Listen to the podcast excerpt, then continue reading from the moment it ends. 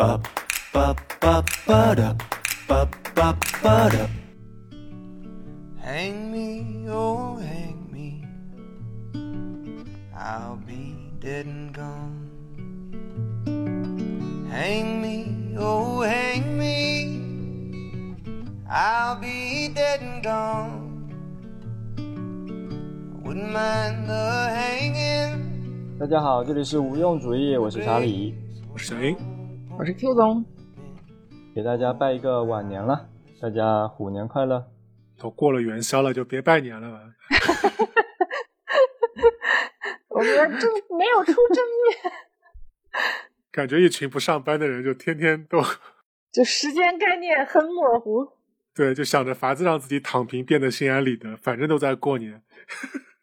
对，我就突然意识到，还过了元宵了呀，感觉什么活还没开始，都没开始干。我都已经出来走了好多天了。你现在是走去哪里了呢？我现在在海口环南中国观鸟之旅已经进行了六天了，七天。你确定要取一个环南中国这么宏大的名字？你是从福建老家出发？其实是从上海出发嘛。嗯，因为从上海开车，然后经过了浙江、江西、福建、广东，现在到了海南，嗯，所以东南中国是确实全部经过了，嗯，而且确实在每个省都记录了鸟。嗯，好吧，那我们这边就先挖一个坑。虽然我们这边聊了半天南中国和观鸟，但我们这一期的主题并不是这个，但是我们可能会挖一个坑，因为可能查理在这一路上也遇到了非常多有意思的事情，可能也是第一次这么长时间的以拍鸟为主题进行的一次外出的旅行吧。对，观鸟为主题吧，拍只是附加的。对，嗯，所以我们后面可能会找时间聊一下一个中年人的新的生活的探索，观鸟，对，新的爱好。 OK， 那么书归正传，那我们今天要聊的主题是什么呢？今天要聊的是小英非常想聊的一个话题啊，因为小英最近在做街头摄影的尝试，然后看她已经在朋友圈发了好多作品了。那她想聊的呢是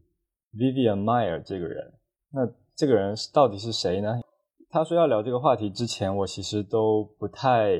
了解他，然后我们三个人都一起看了一下关于他的纪录片。嗯，小英既然想聊的话，可以简单介绍一下他的故事吗？大家可以把我们今天的节目理解成就是一期观后感的交流会吧。那我们今天其实大家共同看的一部片子呢，叫做《寻找 Vivian Maier》（Finding Vivian Maier），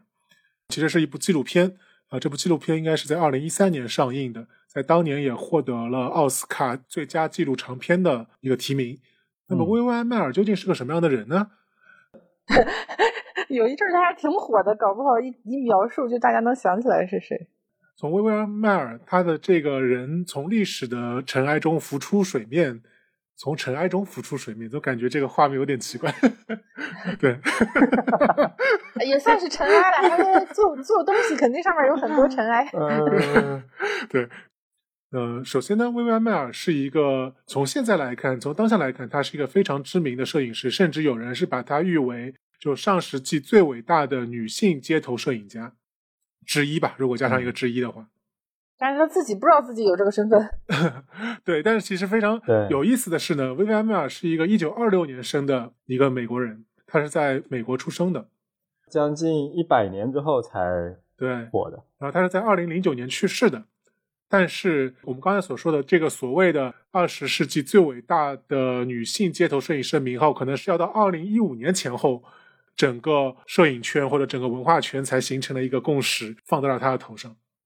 大家可以把它理解成，它其实是一个艺术界的一个遗珠，在漫长的历史的长河中又被重新发现的一个故事。对，这个故事就相当传奇了。那如果只是这么一个故事呢，其实可能似乎我们在历史上也听过有很多，就比如说像梵高，大家最知名的，他的画也都是在他死后才慢慢被学界所认知的。但可能我今天特别想聊薇薇安·迈尔的这部纪录片，其实是除了像他的本身的这个传奇性之外，我觉得他的很多对待生活、对待创作的态度，其实对现在的我、当下的我，其实是有很多的启发的，甚至得到了非常大的慰藉。嗯，你是因为最近在做街头摄影，所以关注到他吗？还是什么？我觉得可能不单单是街头摄影，而是一个人该怎么去选择自己的生活，面对自己的生活，尤其是当你的创作的欲望在物质的上的一些要求没有办法得到全部的满足的这么一个矛盾之下，一个人该如何去做出自己的选择。 OK， 你可以先简单介绍一下这颗遗珠是怎么被发现的吧。那么这一个故事所有的起源呢，是从二零零七年的夏天从芝加哥开始的。一九七九年那是好的，改革春风吹满地，终于吹到了芝加哥。嗯嗯，所以当时呢，有一个叫做 John Maloof， 中文名字叫约翰马鲁夫的一个地产经纪人，他的主业呢是做地产经济，但是他的自己的一个业余的兴趣爱好呢，也是希望能够去在他所做生意的这个街区里面去做一些建筑历史或者是街区历史相关的一些调查，并且出一本书。哦，所以这是中介发掘了保姆的故事。哦、对对对、哦、我们简单说、哦、简单说就是一个剧透了。对，所以当时呢就在二零零七年他参加了一个芝加哥当地的一个所谓的旧物拍卖会 storage auction、哦、所以这边可以让查理稍微解释一下什么叫做旧物拍卖，作为一个多抓鱼的前员工专业小课堂讲解。我也没有参加过旧物拍卖啊。哦，我我我有时候会看这种什么视频，他们这种旧货有的是啊，有那种说你机场遗遗失的物品，然后就没人领了，然后就直接就卖了，像就像盲盒一样。也有那种呃托对托管仓库，然后也是你好长时间超过多少多少年没人要，然后就你整个仓库很便宜的卖，然后你去里面看有什么呃牛逼的东西。然后还有那种。你那听起来特别像赌石什么的，是吧？对对对，但是但是就是很便宜，一大仓库东西，你有可能会发掘出来什么还没用过的十个呃 iPhone 四 之类的这种东西。呃，还有就是有日本的那种，就是打扫那种孤独死的老人的房子，最后会清出一大堆垃圾来。有的人会有些那家属这些东西全都不要了嘛，就会拿这个抵一部分打扫费，就也是会有大量的这种杂物，一大堆你也不知道什么东西给清出来。你可以拿去，就就会流入到这种市场里面去。对，就其实刚才 Q 总说的是美国的好几个真人秀，它叫做仓库猎人。那为什么它一般会叫做仓库猎人呢？嗯嗯，就是因为美国其实会有很多这种出租的仓库，那是供这些很多用户，你可以把自己暂时家里不用的东西，可以再租这个仓库，然后把这些旧物全都堆在里面。嗯、很多时候，十年五年之后，很多人他可能已经忘了这个仓库里面。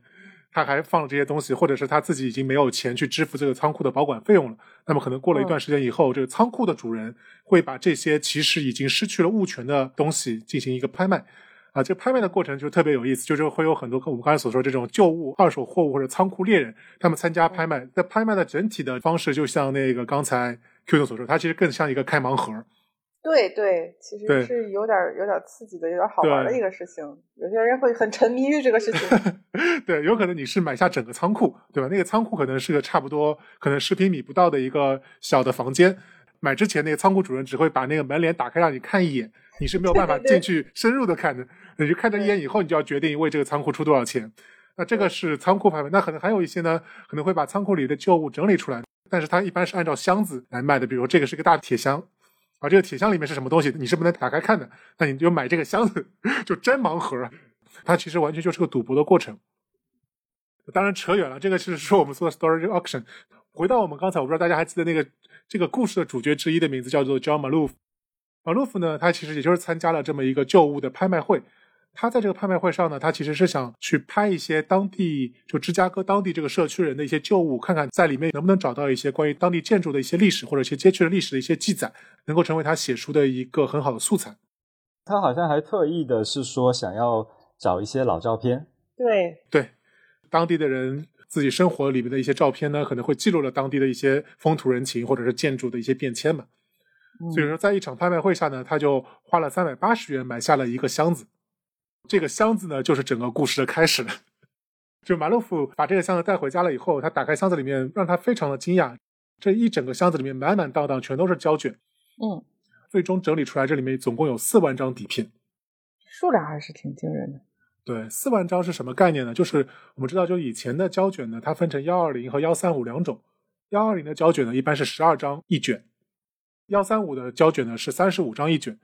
他这次里面他们也找到了大多数的胶卷呢，其实是一二零规格的胶卷，也就是说四万多张的话，也就是将近有三千多卷胶卷就在那一个箱子里面。其实现在拿手机拍照可能觉得四万张好像呃，搞不好普通人随便摁摁花个几年可能能摁到，但是如果是用胶卷这种介质去拍的话，一下就是一下，其实是很郑重的。对，就跟十四万张数码照片那个还不是一个概念。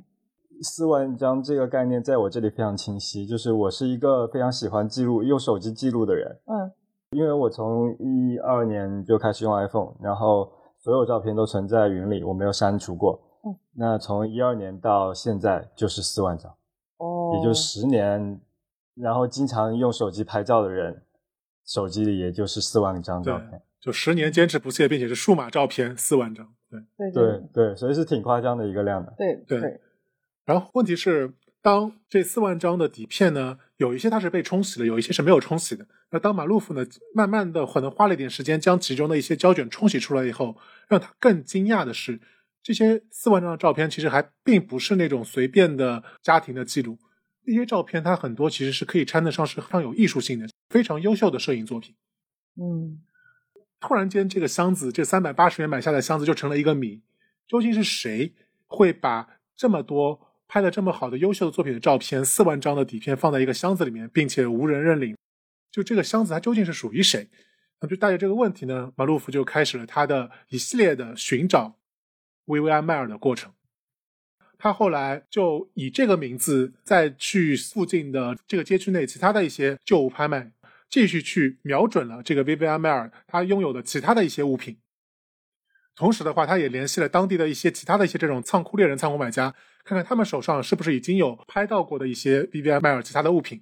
他好像非常非常的好奇了。对，对他来说，他可能突然对这个 Vivian Maier 产生了一种和他可能跨越了几十年之后产生了一种连接，而且这个连接是驱使着他不断的去进行对他的寻找。对，他就想说这个人到底是谁呢？所以最终呢，花了将近几个月时间，马洛夫他慢慢的可能收集了所有的 Vivian Maier 在当地拍卖市场上所流通的所有他的物品。在他整理之后，他总共是整理出来了十七万张底片，底片里面其实是包含了一些还没有冲洗的胶卷，或者说是已经冲洗了被制成幻灯片的底片，但这个数量已经接近了十七万张，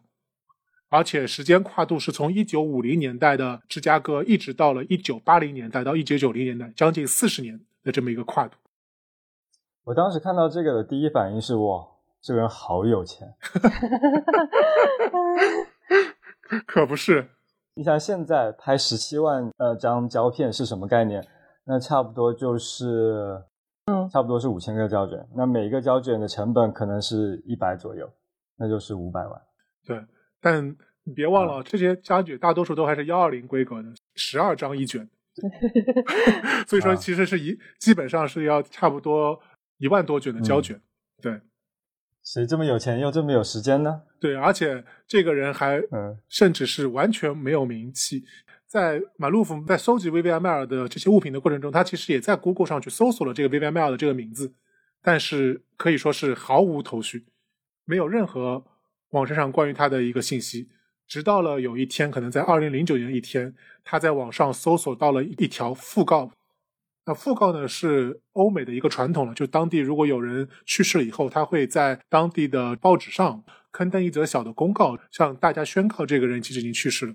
这就成了 Vivian Maier 和马洛夫开始连接的第一个线索。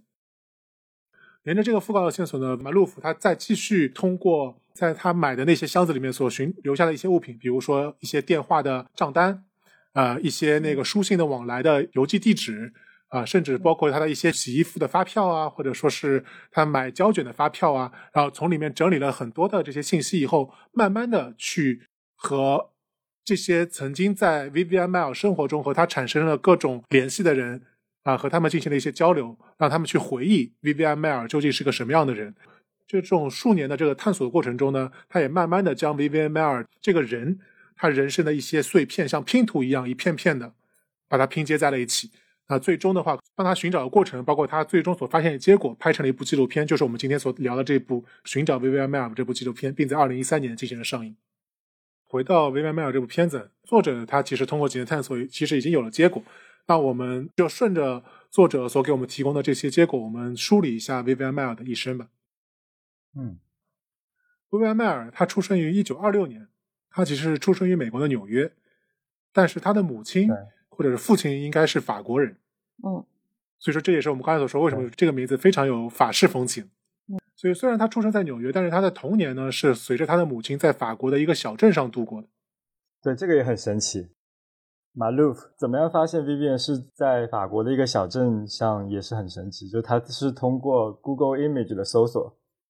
去搜索他的拍的某一张照片，然后发现法国有一个小镇长得非常像他照片里面的小镇，然后才找出来原来他童年的那个小镇是在法国。对，当时美国的移民特别多啊，他们所谓的户籍或者是护照的管理可能并不像现在这么多严格，那如果从他的文件文档上你其实是没有办法找到，没有办法确认 Vivian Maier 是什么时候回到美国或者他在法国是居住在哪里。但是Vivian Maier 的家庭她可能就很特别，她的母亲她其实就非常喜欢摄影，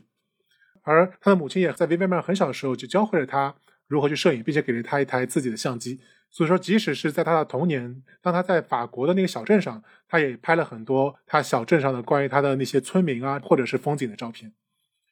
可能就是在某个某张照片的背景上她看到了某个小教堂啊，然后再通过这个小教堂的影像，然后再用 Google 的 Map 然后一个一个小镇去找，最终找到了 Vivian Maier 所在的一个小镇。那个小镇的村长也蛮错愕的，就是一个美国人飞过来说一百年以前就是有一个艺术家出生在你们这里。谁？我咋不知道当然 Vivian Maier 在法国并没有待很久，他可能在一九五一年，也就是他在二十多岁的时二十五岁的时候，他就自己一个人从法国又回到了纽约，哦，并且之后的余生都是在美国定居。他最早呢其实是在纽约的一家制衣厂找到了一个缝衣工的工作，后来他觉得时间不太自由了，对，然后可能发现那时候的缝衣工内卷太厉害了，可能他没有撑很久。从一九五六年开始，也就是在他到了美国五年之后呢，他开始给自己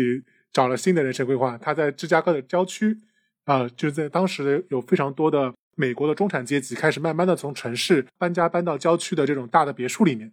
嗯，他在那个时候呢，也就从纽约到了芝加哥，并且在芝加哥的一个郊区，这些相对来说比较富裕的这些家庭里面给他们做保姆。嗯，并且开启了自己之后四五十年的一个保姆的工作生涯。他还是挺知道自己想要什么的。对对，而且很知道自己不要什么对，所以说从 Vivian 她为什么会做这一个转型呢，就其实就是又会回到了 Vivian 她的爱好，因为 Vivian 她的母亲很早就教会了她的摄影，而且可能她自己在自己的其实在法国包括她在纽约的这个生活的过程中，她可能也发现了自己对于摄影的热情以及在这方面的天赋。她很快就决定了要去找一份相对来说空闲时间更多并且自己能够更自由，能够保证自己能够每天都能够出门去拍摄的一个工作。嗯，防疫女工是天天三班倒，没有时间出来对，出来以后就只有晚上了，她需要一个能够白天在外面四处溜达的工作。嗯，保姆就特别合适，还可以带小孩遛娃。那会儿女性能选择的工作也不多嘛，要么还有什么文员，但是估计她那个受教育程度应该不够吧，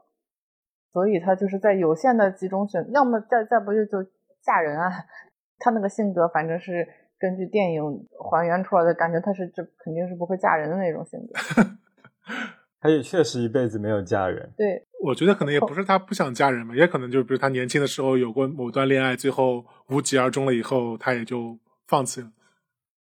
嗯，反正、嗯、有可能是他受过某种伤害嘛。对对，电影、啊、也有这种揣测。反正我就说他的选择很有限，他就很清楚的选择了一个他认为能最优的配合他的爱好和他的性格的，就是这个保姆这个职业。所以 Vivian 呢，他作为保姆至少在他年轻的时候他工作的风评还是非常好的，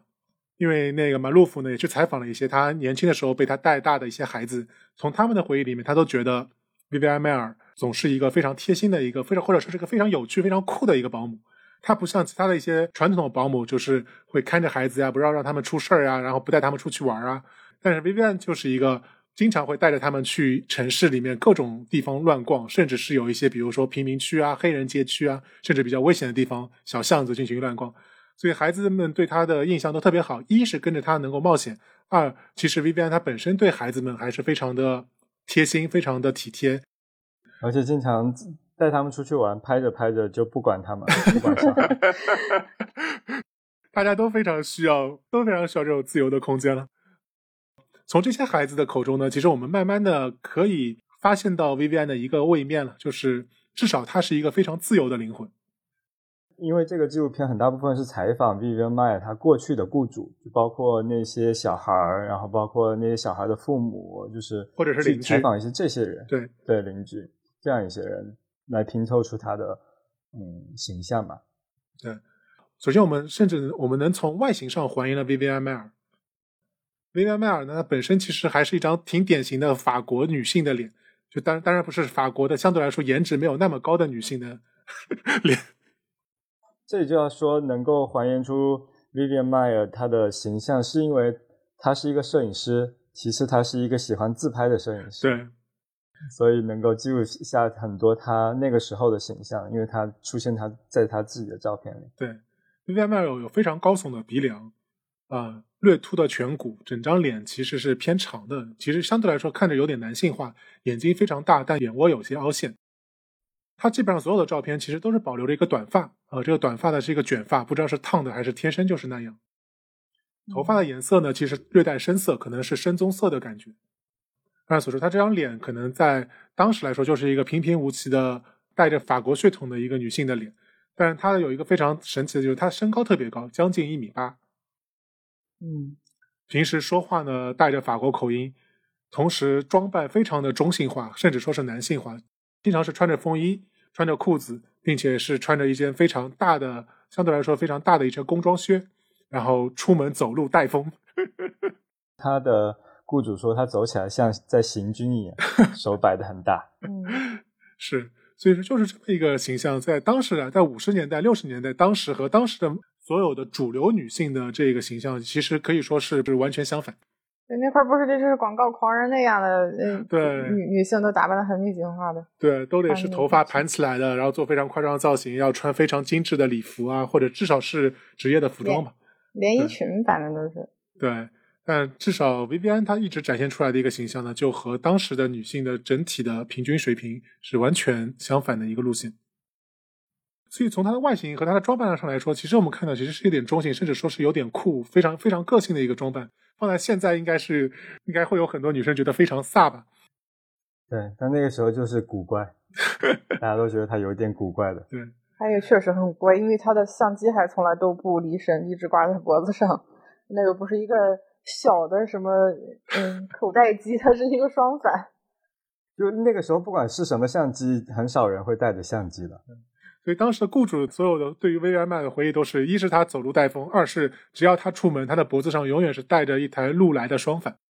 对于双反这种相机不是很有概念，就双反的相机呢，它其实是有两个镜头，一个镜头是用来取景，一个镜头是用来拍照。但是问题是由于它是有两个镜头，双反的相机基本上也是非常的庞大。一般来说双反的相机可能差不多是一个十五厘米大概乘二十到三十厘米，十五乘十五乘三十厘米的这么一个立方体，那当时的基本上都是纯铁制的这种相机，大家可以想象一下，差不多就两三公斤这么大的一个大疙瘩，然后贴贴的挂在自己的脖子上。然后禄来相机还有一个很重要的特点，就是它是腰平取景的。所谓腰平取景呢，就是相机的位置是放在大概腰的位置，然后摄影师他不是看着不是平视前方，而是看着自己的腰间，所以通常被拍的人是不会看到摄影师的眼睛的，也不会直接看到镜头，所以他的那个侵犯性不会那么强。嗯，有点像如果你现在的这种相机，你有你的相机是有翻折屏，你就把你的那个相机的屏幕翻折九十度，让它和地面平行，然后看着那个屏幕拍照，差不多就是那个感觉。对，就是把相机放在你的腰间，然后看向下看着那个屏幕，这样的话偷拍就会不会那么明显。对，反正就是你等于把手机放在肚子上，然后摁摁摁快门，就不像举起来那么吓人。对，对，他就一直用这样一台相机拍照。嗯，所以我我觉得可能那个时候很多人都不知道他在干嘛。反正应该很多人不知道自己被拍了。嗯，对，你想那时候 Vivian Maier 首先是个女性，他的这个所有的性格呀、装扮呀，包括他的一些形象啊，其实都和当时女性的形象是差很多。同时他也爱好摄影，这个在当时社会来说是认为完全是摄影师就是完全是属于男性的这么一个角色。所以他本身其实是一个我觉得是非常有个性，同时也可以说是一个自由的灵魂嘛，他是非常明确的知道自己的爱好。有可能放在现在我觉得大家可能更加能理解，就是他可能会和现在很多女性主义他所希冀的自己的形象会更加的符合。嗯，有点超越时代。对，那甚至后面我看到 Vivian 做的事情，我就觉得更加的和现在这个时代更加符合。在一九五九年，也就是 Vivian Maier 在做了她三年保姆之后，她突然和自己的雇主说，不好意思先生，我需要六个月的假期，我想去环游世界了。嗯，这不就是查理正在做的事情。就后面还有一个事情是雇主想要解雇他，就是想要和他结束合作，然后他说我需要你给我两个月的补偿，然后再加两个月的工资 N 加二。特别有意思，就是他是一个非常自己明确知道自己想要什么的，然后那个雇主当时也就同意了他的这个六个月的环球假期的请求。 Vivian Maier 就用自己三年来做保姆的这个积蓄，他真的是做了一次环球旅行。他去了哪里啊、嗯、我们可以说一下，就是他去了马尼拉，去了曼谷，去了越南，也是东南亚的地方，然后又去了埃及、呃、去了非洲，然后去了埃及之后呢，又去了意大利、法国，又去了欧洲。那就简直就是其实他真的就是等于说是从东南亚到非洲到欧洲，是做了小小的一次环球旅行，最终回到了美国。平常是是坐远洋游轮航行的，可能也不会很贵吧，就是低等舱嘛，有可能。但是问题是你知道、嗯、是那个那个年代对于一个保姆在当时也并不是一个非常高收入的工作，并且他是等于说是脱产了六个月，在毫无收入的情况下去做这么一次旅行。其实你想我们现在对于很多人来说总我们总是会把环球旅行作为自己人生的目标、嗯、但是 Vivian Maier 在自己其实在三十三岁的时候，也就是说真的自己只身到美国工作了八年之后，他就完成了这个目标。所以这点也是我非常佩服的时候，就是很多时候我们在说环球旅行，我们总是把它当成一个梦想或者是一个非常遥远的一个事情，但是 Vivian Maier 就真的是就这么做了，我觉得特别的勇敢。因为他用携程啊，说走就走。屁的！不要为前雇主打广告了，你什么时候给我们去弄一个植入过来？这真是跟开头说一下，他就是一个很清楚的自己要要什么的人。而另外，他执行力非常非常的强，他没有那些旁逸挟持带我去还是不去，哎呀我又有什么事情我还要再多赚那些。对，他并不考虑，他并不会考虑那些说什么呃职业生涯什么你雇主的感受，我不管的，反正我要去旅行了。而且即使在这旅行的这六个月中，他也完全没有放下自己的相机。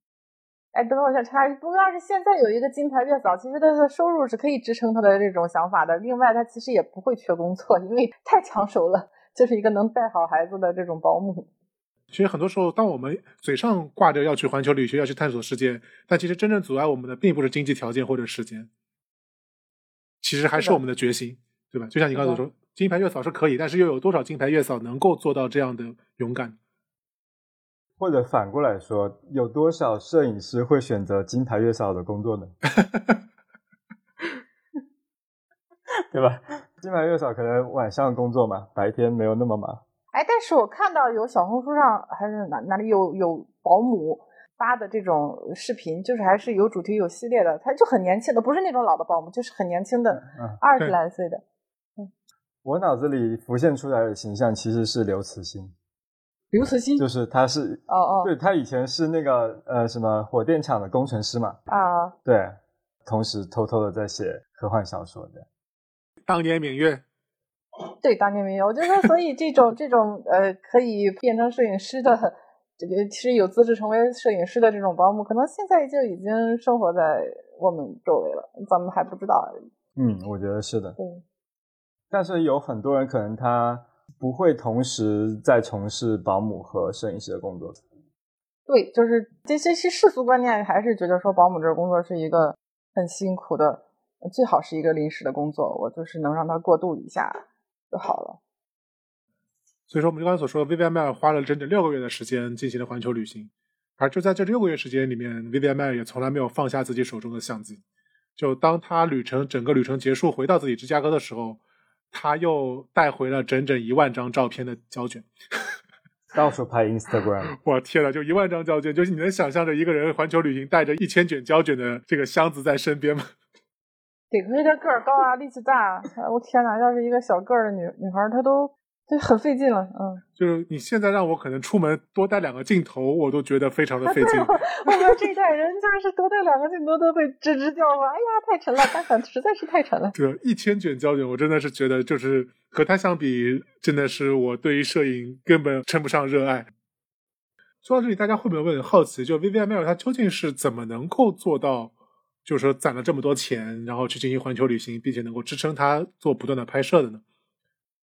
不花钱呀，保姆确实不花钱。像就是换算到现在的月嫂什么的，保姆挣着还不少的，再加上吃住都在雇主家里面。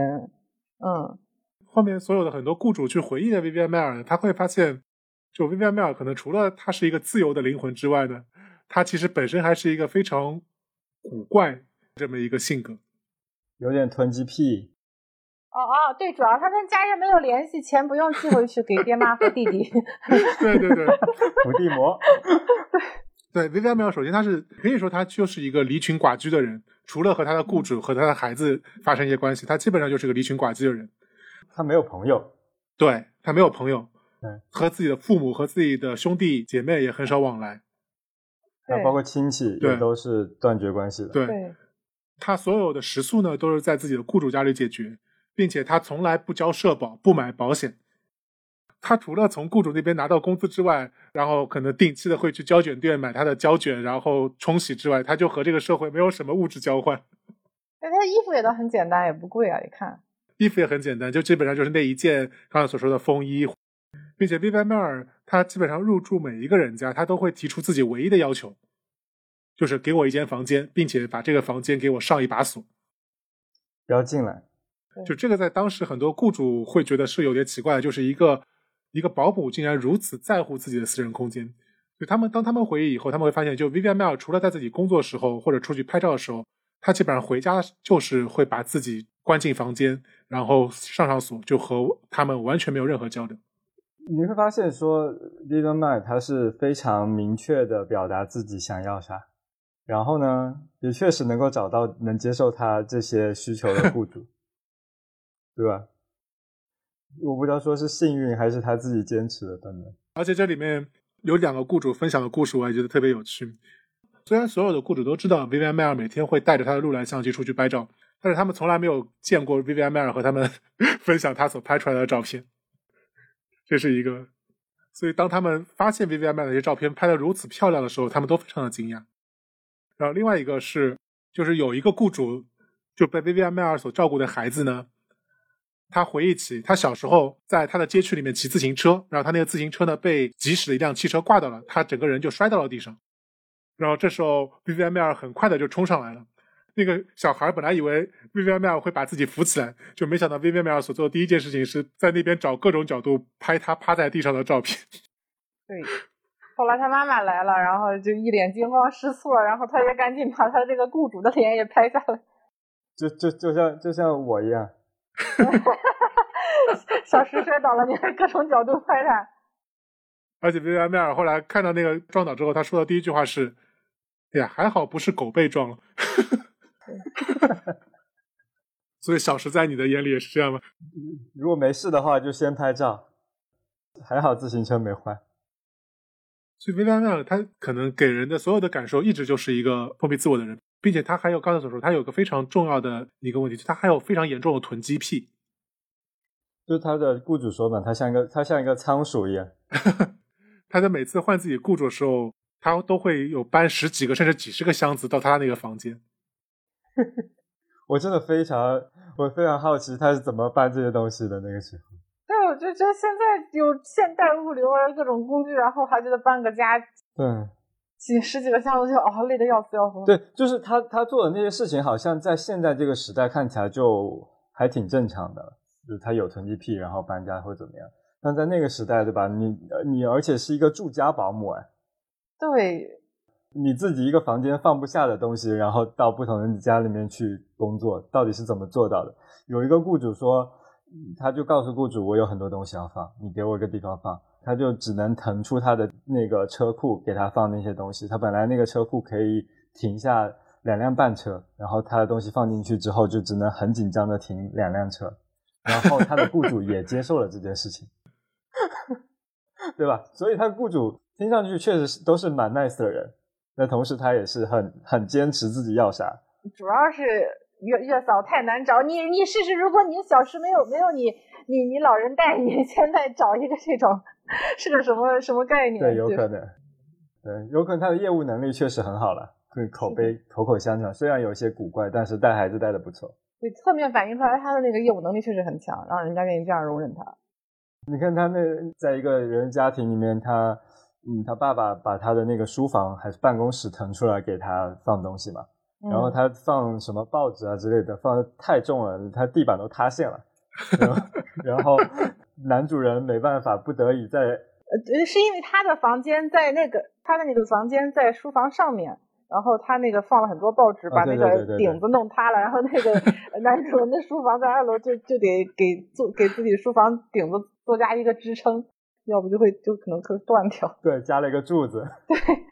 达摩克里斯之剑、嗯、这, 这很离谱啊！你说要是我想到我要请到这么一个保姆，我觉得嗯，觉得处理的非常非常非常非常能干。就想说你们能接受吗？这样一个保姆，对吧？嗯，就是怪怪的，真的。嗯，当然有可能当时美国中产阶级的房子还是挺大的啦，可以腾得出相应的空间。嗯，我们听起来 Vivian Maier 好像是一个非常性格古怪的人，现在想其实就是其实就是个宅女嘛。对吧？对，就是就很符合我们现在对于宅女的这个形象，反正一回家就关在自己的房子里面，不管看报纸啊还是拍照啊，反正就是不和外界产生任何的交流。嗯，磕 C P。对，还有各种收藏囤积癖。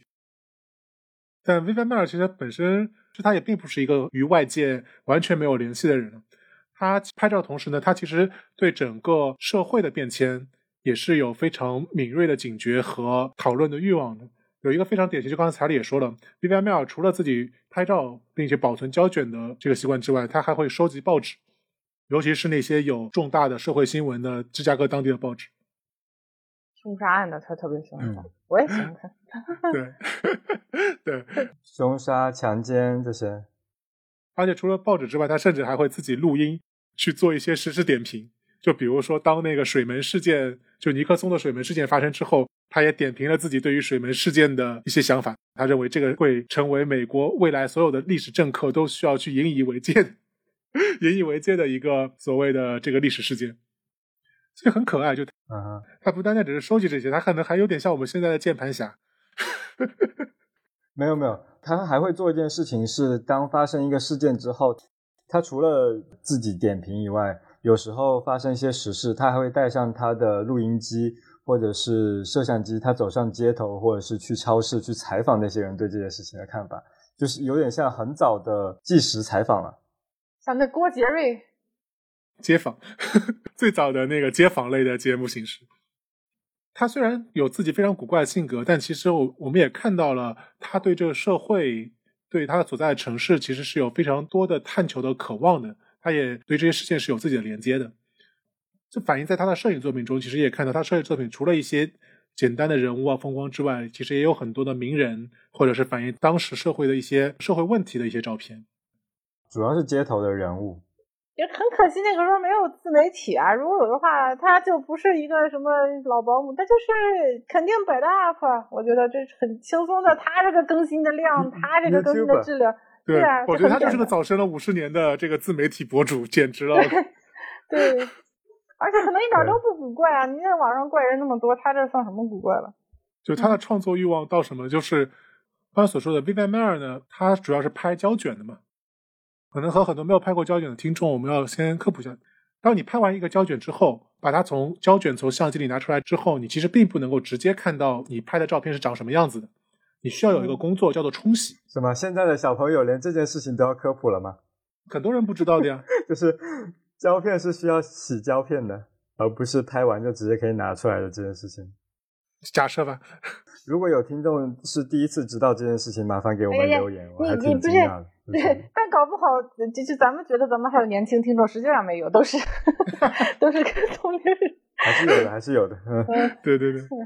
据我所知是有是有的啊。嗯，所以说我们刚刚所说的 Vivian Maier 总共留下来了十五到十七万的胶卷嘛，但这些十五到十七万的胶卷里面，真正被冲洗出来的可能也就只有 百分之十 不到。所以这代表什么呢？这代表就是 Vivian Maier 拍了这么多照片，但是里面有 百分之九十 的照片他自己都不知道那些照片是长什么样子。嗯，我也有拍了不洗的，主要是一个是贵，再一个就是觉得那卷实在是没什么意思，呃，就看不看都行。对，大概知道是个什么东西，嗯，你知道吧？我不会知道自己拍的东西有没有意思，我一定会想要把它洗出来，我只是因为贵。对，因为因为你胶片机的东西就是这样，因为因为你在拍摄的时候，实际上那个取景是没有那么清楚的，嗯，你不知道最终。对啊，嗯，我但是我就说我知道我那天拍的那个题材就是还行吧，就是还也没有、啊、我对我没有那么，但我觉得有点意思，我应该拍一拍，但是真的好像没有需要大费周章非要去呃洗出来的那种那种，就就个别的会有这种时候，我就是说它有可能有种，当然。我觉得最大的考量还是成本问题了，其实你你拍已经是一个费用了，你洗那个费用更贵，是不是？因为你要需要其他人参与嘛，你也是要拿去店里面洗。对，嗯嗯，对。所以说电影里面好像也没有说 Vivian Maier 为什么只洗了 百分之十 啊？没有。Vivian Maier 他自己本身是不会暗房技术的，就是他自己不会冲洗，再加上他又不喜欢和外人交流，嗯、他他就算会，他也没有空间洗。他一个人要占三个房间在自己的厕所洗对，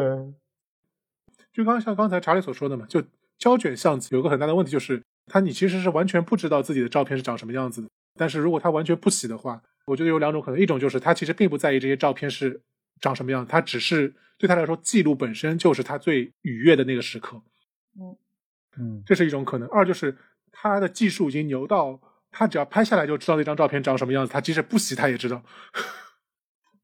对，其实是一路来的话，确实会比会比普通的那个旁轴会好很多，因为他就是看到那个取景框嘛，就就刚刚我们说，他看起来确实就像看、呃、现在微单的取景屏。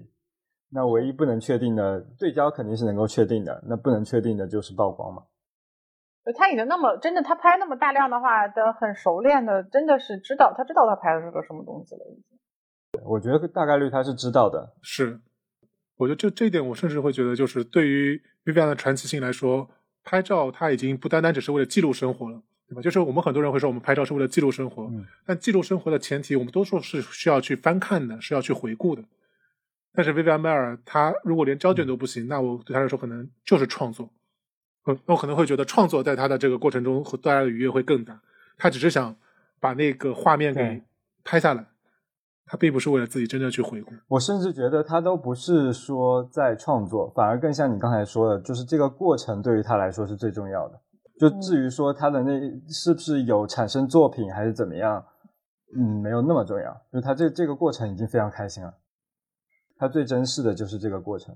有有可能是说本能吧，如果他看到这东西值得拍而没有拍下来，他反而会觉得有点难受，他有点成鸡皮强强迫症那样，有一点就说哦，这个太值得拍了，我一定要、哎、对对有可能我这个就要要摁一下，就好像看那那编剧不是看到金句或者什么，他就赶紧要抄下来嘛，然后有一个奇奇怪的故事，赶紧要记下来，然后以后要用嘛，就是就是这种他他是感受到了，他一定要把它给那种那种本能的驱使，我觉得可能是他做这件事情最快乐的地方，因为我我也是一个有囤积癖的的人啊，不管是实体的还是数码的，因为你想我十年的照片都没有删，对吧？那很多时候确实是我觉得嗯这个东西值得记录一下，那我就拍下来，那我有可能拍完之后就忘了。那相比我我现在相比 Vivian Maier 更好的地方是 iPhone 会给我推荐我拍过的东西，就即使我不去翻看了啊、嗯，但是 Vivian Maier 它必须洗出来。对，有的地方你去过，你还专门是旅游的那种，你还拍照，然后但是你会隔几年会完全忘了去过那个地方，然后看到照片，我想，哦，我我我还在这里拍过这样的照片，我去过这个地方，就就，哦，人那个脑子真的是的，是的，所以所以我觉得这一点是其实是有点像的，就是很多时候，呃，我们拍的照片也不一定会去翻看的。我很多照片拍过之后，存到我的硬盘里面，我再也没有看过。对，但你至少在刚拍完的那一刻会看。那 Vivian Maier 也看到了，他拍摄的那个时刻他已经看到了吗？他其实看到了，从取景框里面就看到了，不一定要非要回看。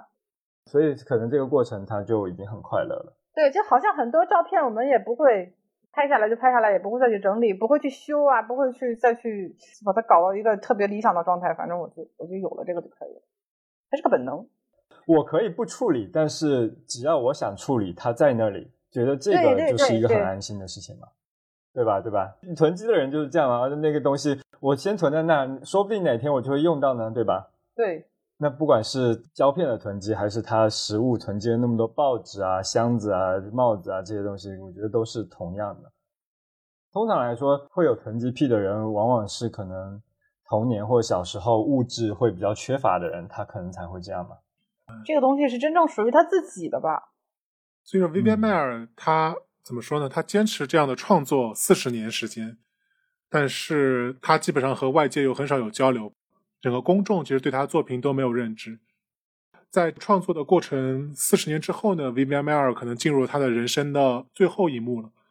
Vivian Maier 一生他其实是未婚未育，所以说在他人生的最后的一段时间里面呢，他有一家服务了十七年的雇主，他从小带大的孩子最终共同出钱让 Vivian Maier 住进了养老院，并且几个兄弟呢是轮流的去照顾他，有点像美国的桃姐。嗯，就刘德华那个桃姐的故事。就这样的状态最终一直是持续到了二零零九年。其实二零零九年这个时间点很微妙啊，就是我们刚刚所说的马路夫的话是在二零零七年买到了 Vivian Maier 的这些底片，然后后面花了几年时间进行整理进行冲印。从二零零九年一月份开始，马路夫把他买到的这些底片里面冲洗出来的比较好的照片放上 Instagram， 并且获得了非常大的一个关注。但这个时候他还不知道 Vivian Maier 这个人是谁，而 Vivian Maier 呢是在二零零九年三月去世的。他好像不是放上 Instagram， 他放上的是 Flickr。 啊，是吗？啊，就放上 Flickr 和 Instagram 和当时的社交网络。哎呀，现在很多人都不知道 Flickr 是什么了。对对对对。所以跟跟我们的年轻听众再说一下 Flickr 是什么，就是在 Instagram 出现之前的一个照片分享网站，然后更多的是在 Web 端的。那个时候还挺火的，是呃 Yahoo 旗下的。啊，年轻人还知不知道 Yahoo？ 这个点很奇妙，在 Vivian Maier 已经在网络上声名鹊起之后，但世人还不知道 Vivian Maier 之前 Vivian Maier 去世了。那他去世之后呢，就刚刚所说的他前雇主的那几个兄弟把他的骨灰撒在了他们曾经从小一起经常游玩的一片草地里面。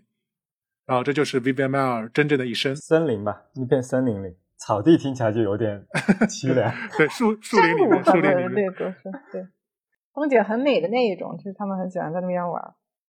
所以说 Vivian Maier 从一九二六年出生到二零零九年去世，这就是他的一生。在他一生的绝大多数的时候都是默默无闻的，这个世界对他所有的留下的印象就只是他是一个保姆，甚至是一个性情有点古怪的保姆。但就在他去世前的两个月之前，他的作品突然受到了网络的认知，整个世界也对他的这些作品给出了一个非常高的评价，但 Vivian Maier 都从来没有听到过这些评价。Vivian Maier 的故事是在他去世之后慢慢的从网络发酵开始，然后慢慢的马路夫呢就将他的这些作品去联系了很多艺术的场馆进行了一个展出。他的这个作品呢其实可能更多的是自下而上的一个认可吧。但他是联系那些艺术场馆，就是艺术馆什么 MoMA 什么那些，他们不不给展，然后他就自己去众筹了，筹了钱然后去办展，然后去拍这个纪录片。就这个这个地方还挺有意思，就是那些官方比较正式一点的艺术机构可能不认可这个东西价值，但是普通人很多还是很认可的。他的 Vivian Maier 在逐渐被认可的过程中其实是个自下而上的过程。对对对对，自己筹钱办展，然后可能是由于 Vivian Maier 他本身这个故事的传奇性，普通的网民先去大量的看了他的展，然后随着他的声名慢慢鹊起之后，有一些专业的一些摄影的评论人或者是艺术家再重新的去看他的作品，并且给出了可能说是比较公正的，或者是符合他的作品水平的一些评价，然后他才慢慢的受到了主流认可，进入到了更主流的视野，进入到了一些更高级的这个艺术的场馆之中。对对。所以说到这点，你们看 Vivian Maier 的作品的感受是什么？对，我们后面可能会放一些 Vivian Maier 做的作品 show notes 里面，大家也可以去领略一下。我们好像每次说要放什么东西在 show notes 里面，从来没放过，我们从来没有在 show notes 里面放过图片，好像。真的吗？哦，就这一次，就从就从这次开始。对。哎呀，这个挂一个链接嘛，大家可以给有很多对。啊，那如果万一没有放的话，大家可以去搜索一下这个关键字 Vivian Maier， 肯定能搜到大量的这个照片。对。所以这个纪录片的故事，它的情节我们到这边已经复述完了。如果大家想对这部纪录片通过我们的描述感觉的一些兴趣呢，大家可以去在 B 站上直接搜索寻找 Vivian Maier。啊，就可以找到这部纪录片的盗版资源。对，有字幕的还蛮好的，就反正盗版不盗版的。刚刚小云说嘛，就是 Vivian Maier 的作品最开始是没有受到主流的呃摄影界或者艺术界的认可，反而是呃更多的普通人呃通过在网上观看他的作品，然后感受到他的作品的有吸引人的地方。那你们第一次看到 Vivian Maier 作品的时候是什么样的感受呢？如果用一个形容词，连接吧。连接、嗯、连接 connection。 连接了啥呢？ Vivian Maier 他的主要的创作年代是五十年代到七八十年代嘛。当时主流的摄影圈其实多数的这个摄影师呢其实都是男性摄影师。嗯，比如说当时非常有名的什么布列松啊，什么卡帕呀，就他们其实很多时候讲究的是本身是摄影是要从形式上要讲究它的美感，嗯，所谓的决定性瞬间嘛。所以说他很多时候他会从构图上，会从形式上，甚至会从内容的矛盾冲突上去捕捉，去定义一张照片的好或者坏。因为我觉得这个也很可以理解，因为当时的照片、嗯、它其实主要是为了杂志或者是为了报纸服务的，嗯，所以很多时候它更多的是记录事件，记录视角，记录很多冲突，或者记录一个所谓的非常美的一个画面。嗯，视觉本身的冲击力非常重要。但是 Vivian Maier 的照片会让我感觉它更像我们这个年代的照片。嗯，就你可以看到 Vivian 的照片，它其实构图取景都非常的简单，它其实就是一个人物的特写，或者是人物的半身像、嗯、它的构图非常简单，就画面的主旨也非常干净。但是很多时候你可以看到，能够感受到他照片里的人所散发出来的那种情绪，那种情绪是无关乎所谓的宏观的事件，无关乎所谓的冲突，无关乎所谓的形式上的美感，它可能就是每每个人在生命中的某一个时刻所流露出的最真实的，我们所说最 subtle 最美好的一种情绪。嗯嗯，就这种可能在我们这个年代，我们更加关注自我内观，我们更加关注于身边的人的状态。是这个网络环境下，我们其实每天的朋友圈我们都可以看到很多这样的自拍，但是你可能放在他所创造的那个年代，这样的照片其实还是比较可贵的。对，是其实是挺超前的这样的记录方式。Q总呢，你的感受是什么？拍的非常的，哦，就随着那种什么时候构构图呀、精准的曝光呀什么的，普通人或者一个就也能实现那些东西，其实并没有那么难，也没有那么重要了，那是个基础。就感觉我上我也行。你是不是觉得在今天的眼光看起来其实没有那么特别？我对我有我有个感受是说，我要是能能在如果这个东西当时就被给弄出来的话，到底看的是感受什么，我能我没办法回到他那个年代去看那个东西了，所以我感受不到那么冲击。但是它是一个非常一看就是非常好的质量非常高的这种摄影作品、嗯、但但到了现在这种设备都很先进了，各种数码设备，然后这种拍的非常精准的照片是比较容易取得的了，就是嗯，它原本应该给人那种冲击，它会丧失掉一部分，所以可能会感觉 Vivian Maier 的照片受到欢迎，可能有一部分是因为时代的关系，就是它是有一有一点过去的对于过去世界的猎奇。而且我不是美国人，我也不不是芝加哥人，如果是说今天是呃他拍了很多是一个什么呃五十年代六十年代的上海，如果有这么大量的这种照片出来，我觉得看的会非常非常的有意思。过去的中国人是怎么生活的，过去的那个街道长得什么样，你那个你那个感受会更多一些，就是还是隔着一层。嗯，但是他怎么说，肯定拍的是非常非常好的，嗯、这个是是没有任何的疑义，特别是在那个时候那种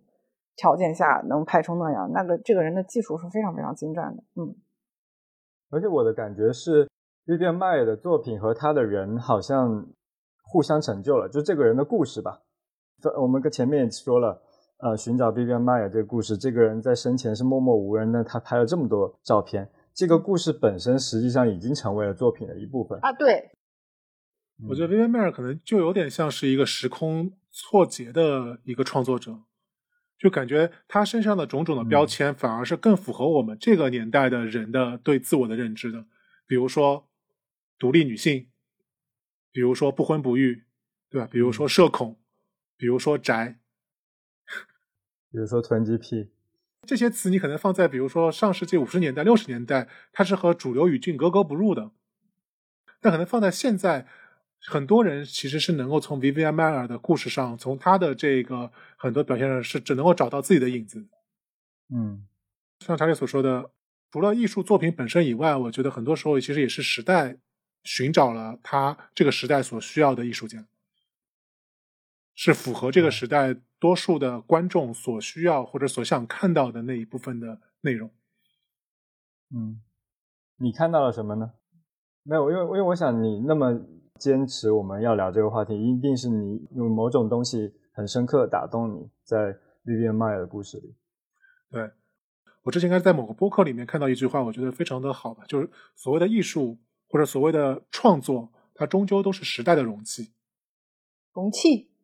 时代的容器 ，container 吧。哦。就很多时候，我们从创作者的角度身份出发，其实我们觉得是我们在记录这个世界，或者是我们在创造我们的内容。但其实从整个艺术的发展角度，其实是每个时代的观众在寻找符合自己对这个世界预期、符合自己的气质的一个艺术创作作品。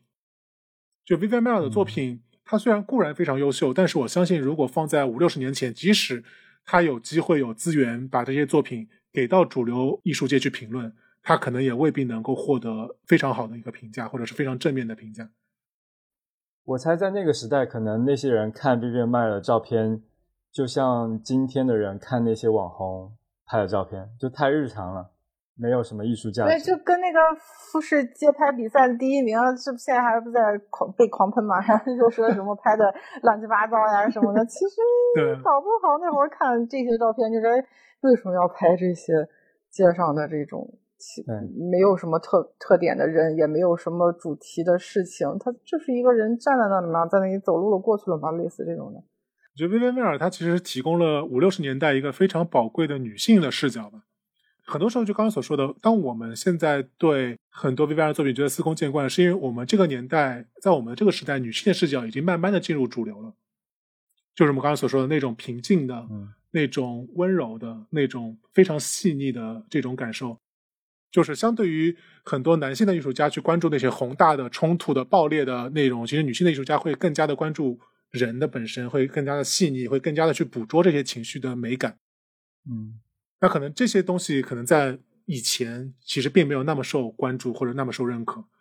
但是在现在的这个年代，更多人能够接受它，也更加认可它。无意间迎合了这个时代的价值观吗？更多的其实是因为时代选择了你。嗯，当然这个比较抽象，但我我看完整个纪录片，我的第一反应是美帝国真真是发达，呵呵，真 T M 发达，发达早吧，发家发的比较早。你想拍胶卷这个事儿，我特别有印象啊，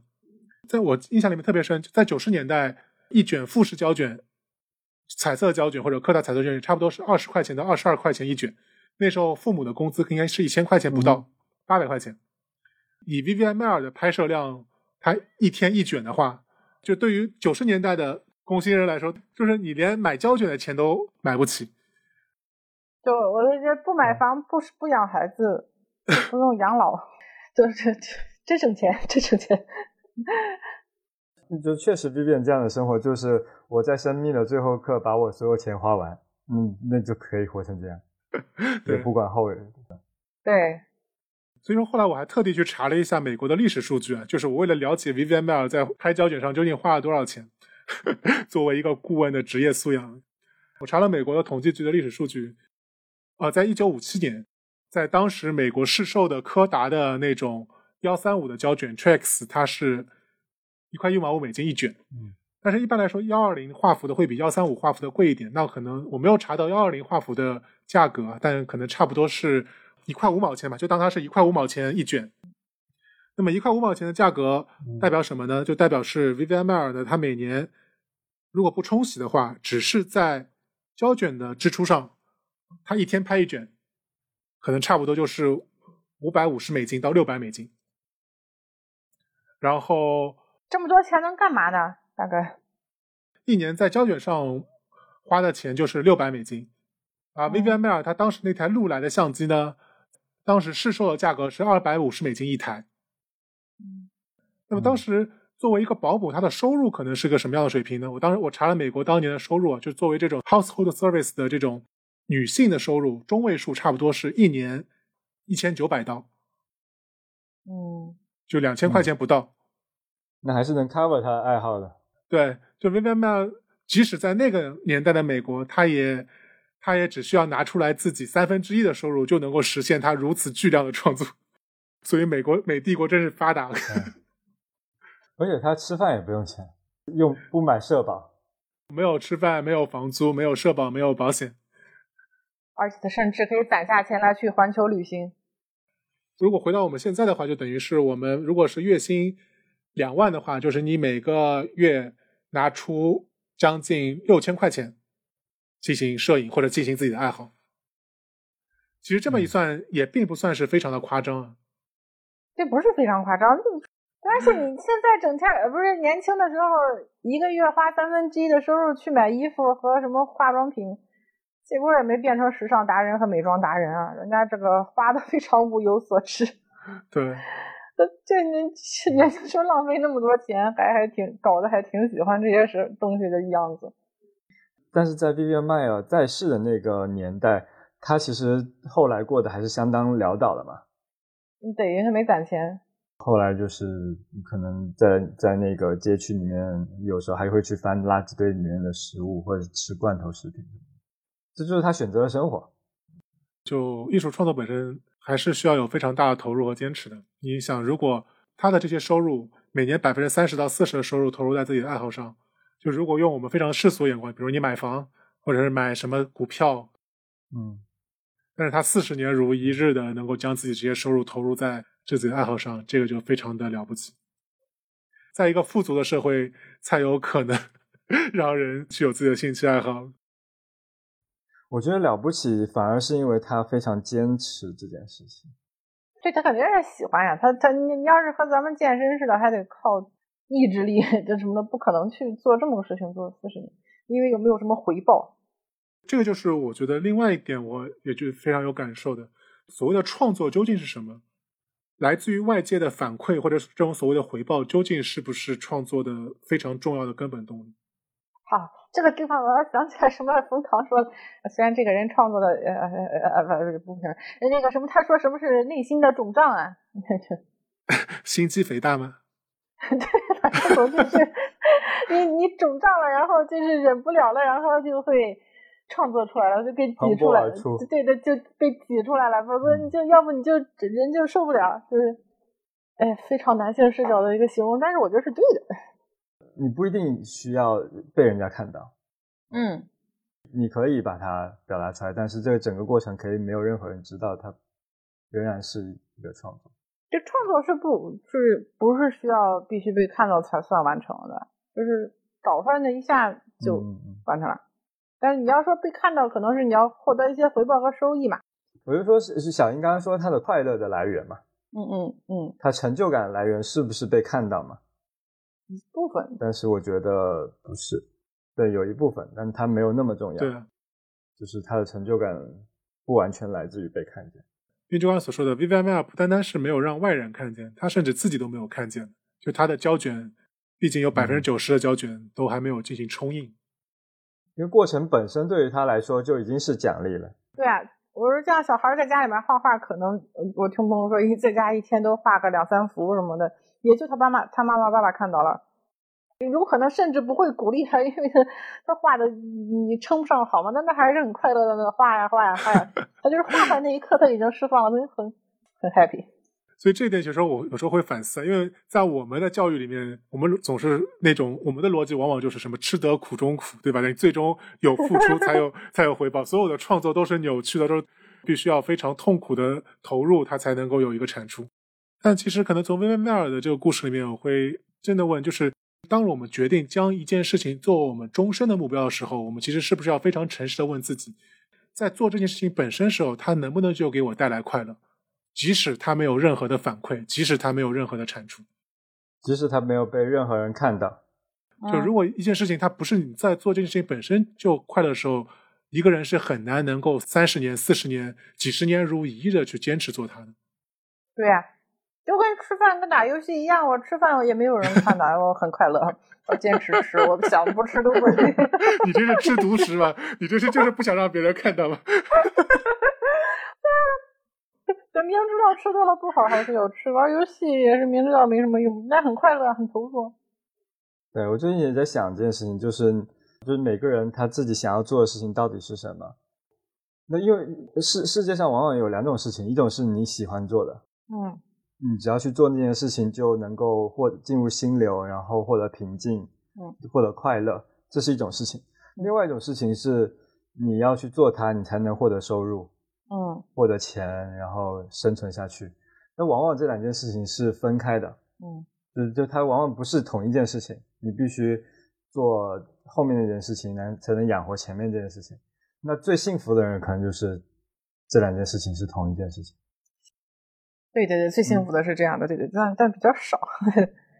且有可能有时本来一个事儿能让你很快乐，它当它变成一个能赚钱的事儿以后就不快乐了。你比如说做皮肉生意的，本来那么对。还有一种情况是赚钱本身就是你的兴趣啊，我觉得那种人最幸福，对，是也有也是有那种人，嗯，对吧？对，我就是想着各种办法去赚钱，这种人也很幸福。嗯，真的，我听到有我真有朋友是说啊，我的兴趣就是赚钱，我听到就羡慕哭了，哎呀，太对，就做生意嘛，很多人是喜欢做生意，这怎么能把自己？但但是我知道不可能的，这个东西是天天生的，反正就是在前面的那一段人生里面已经注定好了的。对，嗯，对，能够享受庸俗的快乐的人，他也是有一种自然的天赋的。也未必庸俗，你拍照搞不好也很庸俗，现在谁不拍照？对，就那个庸俗是打引号的，就是世界，啊，世上认为庸俗的，世俗的，对，世俗的会认为很庸俗的快乐的人。对，因为其实很多去追求不不庸俗快乐的人，他无非也就是希望能够通过这个事情获得一个外界的标签而已，这个标签就是我是卓尔不凡的。对，这这，嗯，但这个东西本身又很庸俗，嗯，因为你永远是需要一个外界的标签来给你带来快乐的。而这个就恰恰是我在 Vivian Maier 身上获得的一种启发吧。我觉得他不在意外界的评价，因为他好像知道他接触到大部分的人的评价对他没什么意义，因为都不是一类人。是，我觉得但凡他能雇主里面有一个像这个马路夫这种人，他们俩早就强强联合，然后搞出来一些什么好玩的东西，或者最起码他不会那么孤独吧，他就有的一个交流吧。那这些雇主实际上从某个层面来说都是些庸人，你你但凡跟他多交流交流呢，你可能收获一个，对对，你会看到这些作品，你会也受到很多的激发。所以说就第一个起点嘛，就是不论你做什么事情，不管当下你觉得什么事情是你最渴望去做的，那你可能要问一下自己，就如果没有任何外界的反馈，这些事情就是不是能够真的从内在给你带来持续的快乐。对对对，就不要是要去为了获得好评，为了获得认可再去做这件事情，你你你你是真的喜欢做这事，真的想做这事，你就可以去做。然后这是一个起点，对，后面的话就是该如何平衡好自己对于生活、对于物质的渴望，以及对于创作所获得的快乐两者之间的矛盾。五险一金不要交了。他其实给了一个这个示范呀，就是就是呃尽量精简，就是克制它，不是克制，他就是把他不必要的那些支出和欲望就省掉了，只留给他最需要的这一项，把钱都花在这上面。哎，对哈，而你不需要赚太多啊，就还是要想清楚自己想要的生活是什么。嗯，你又想有钱，然后同时又想艺术创作这件事情，那它就是很难的。嗯，对，那那你就要妥协了嘛。嗯，或者换一个问题，就当我们每个中年人厌烦于现在的这些工作，然后向往创作的时候，我们就是要问一下自己，我究竟是真的爱创作，还是只是爱创作所带来的名和钱？对对，你是不是把所有的朋友圈都设为自己可见，也依然能够同样的快乐？所以说，如果只是追求名和利的话，那就不如我们就单纯的追求名和利，可能这样会让自己的快乐来得更纯粹一点，不要去包裹一个其他的乱七八糟的外衣。就是我们现在很多人都会有很多爱好，那那个爱好真的发自于你的内心，还是说它本身附加的一些东西会给你带来光环？对，这是我为什么当时看到 Vivian Maier 的这个片子，我会觉得不就不单单是从他的作品的艺术水平上来讲，而是他这个故事本身会给我很大的一个启发，或者说是一种触动。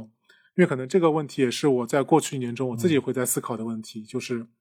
如果工作不可避免，如果各种撕逼，各种妥协，各种庸俗不可避免，那我能够通过什么样的事情获得自己的快乐？嗯，都我就是我都已经为这件事情付出这么多去工作了，那我还不能获得真正的快乐，那我何必呢？对吧？是啊，我觉得 Vivian Maier 故事应该不太可复制吧。你你看又不是唐骏，哪有人想复制这种生活啊？就说我要去复制梵高那种人生，尤其是啊，我想我想画出向日葵，但是我不想当梵高。而且你永远不知道你死，你即使坚持四十年以后，死后会不会有一个像马洛夫这样的人，恰好买到了你的那一箱胶片，对吧？对，他不会有人想复制这种生活，但是说你你到底要不要那么活？嗯，其实是可以的，其实也也不错。他也没有奔着说我要火这个心态去的嘛。嗯，对，没有。虽然他中间可能也想让其他人能够看到他的作品，但是这件事情只是一个 plus， 有没有他都已经获得了那个快乐，获得那个平静。最近我要说到观鸟，就是我觉得说这个爱好就是我自己一个人可以获得平静的事情，甚至可以我在森林里走几个小时都不会看手机，我会觉得说嗯，这个是我真心喜欢的事情。是因为没信号吗？他强制地段对，好，所以看手机就是我会全身心的沉浸在这件事情里面。那去看鸟，然后去徒步，他给我的快乐已经够了，那我能不能拍到照片就他没有那么重要了。就就举个这几天的例子嘛，因为我前段时间在广东北部的一个森林公园里面徒步，然后也没有什么人，我徒步一个下午我都没有看到什么新的鸟，然后也没有拍到什么好看的照片，但是反正那个下午我都非常平静，并不会觉得说那一个下午的时间浪费了或者怎么样。我之前在做这期选题准备的时候，我查了一下，就周国平他有一本书是回答现在年轻人问他的一些主要的问题。嗯，他总结了一下年轻人问他主要的问题，有这么几个：我如果与世不合怎么办？我如果缺少钱财怎么办？如果我的生命受到挫折怎么办？如果我本身有缺陷怎么办？如果我有伤心有困难该怎么办？我该如何保持幸福，保持善良，保持道德感？然后当然我觉得这些问题很多年轻人包括我们这个年纪的中年人其实都会在自己生命中有时候遇到困难会去思考的问题。我觉得 Vivian Maier 的故事非常可贵的就是他似乎不管从哪个角度他都能给到我们一个答案，即使这个答案本身的传奇性它是这个时代所赋予它的，可能未必是薇薇安迈尔本身所想要表现出来的，但是我觉得无所谓，至少有这么一个案例在能够让我们的生活有一些更好的机器，能够为我们的生活带来一丝的亮光。嗯，薇薇安迈尔的故事给人希望。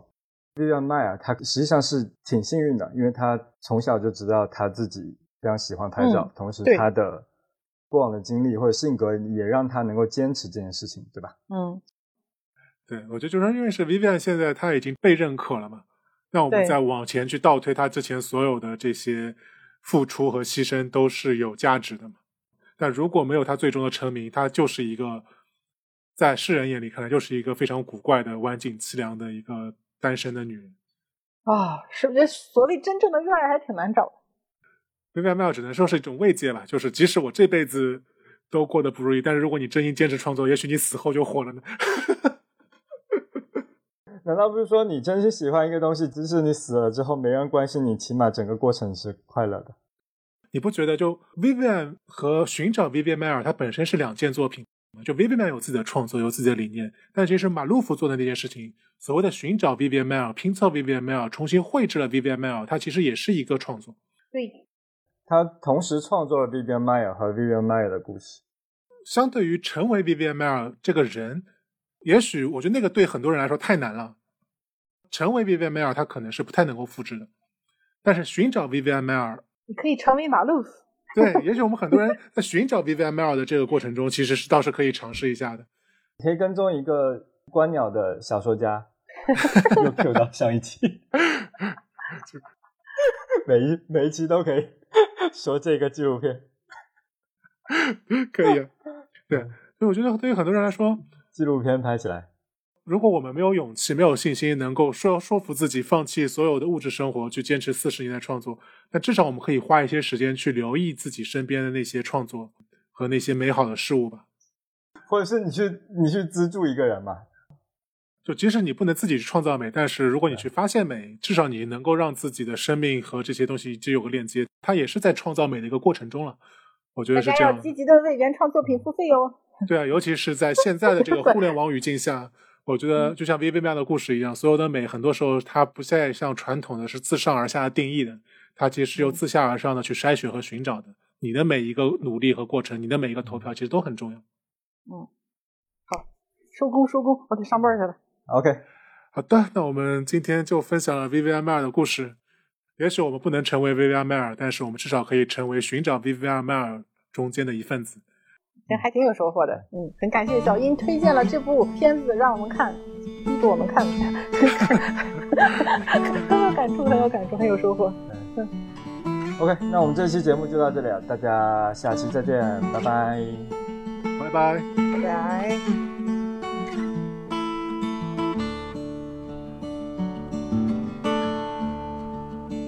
If I had wings like Noah's dove,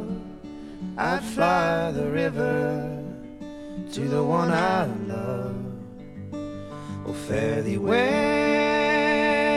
my honey, fare thee well. Well, I had a man, strong and tall. He moved his body like a cannonball. Oh, fare thee well, my honey, fare thee well.